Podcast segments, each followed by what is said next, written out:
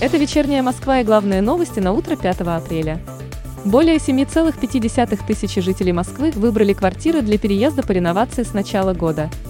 По словам главы Департамента городского имущества Максима Гамана, всего в столице можно выделить пять районов, где активнее всего идет процесс переселения в текущем году.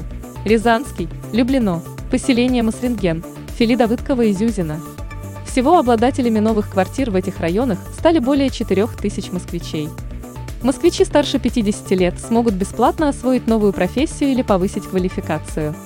Для этого им необходимо обратиться в учебный центр «Профессионал», где в настоящее время открыто свыше 60 курсов по разным направлениям. В рамках занятий москвичи могут получить современные технические навыки и переучиться на новую специальность. Процесс обучения занимает от недели до 2-3 месяцев.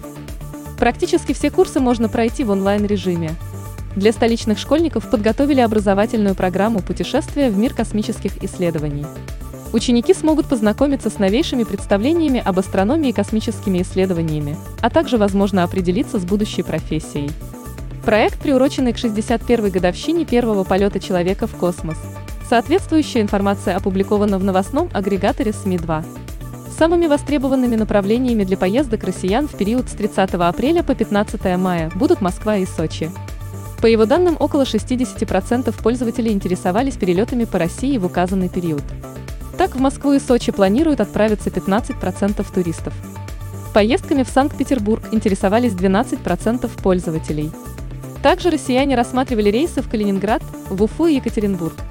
В Москве и Московской области продлили желтый уровень погодной опасности из-за гололедицы и ветра. Об этом сообщил Гидромедцентр России. Столице и Подмосковье предупреждение о гололедице действует до 20 часов ровно 6 апреля. Предупреждение о ветре с порывами 15-18 метров в секунду действует с 9,0 вторника до 21,0 среды, следует из данных прогностической карты.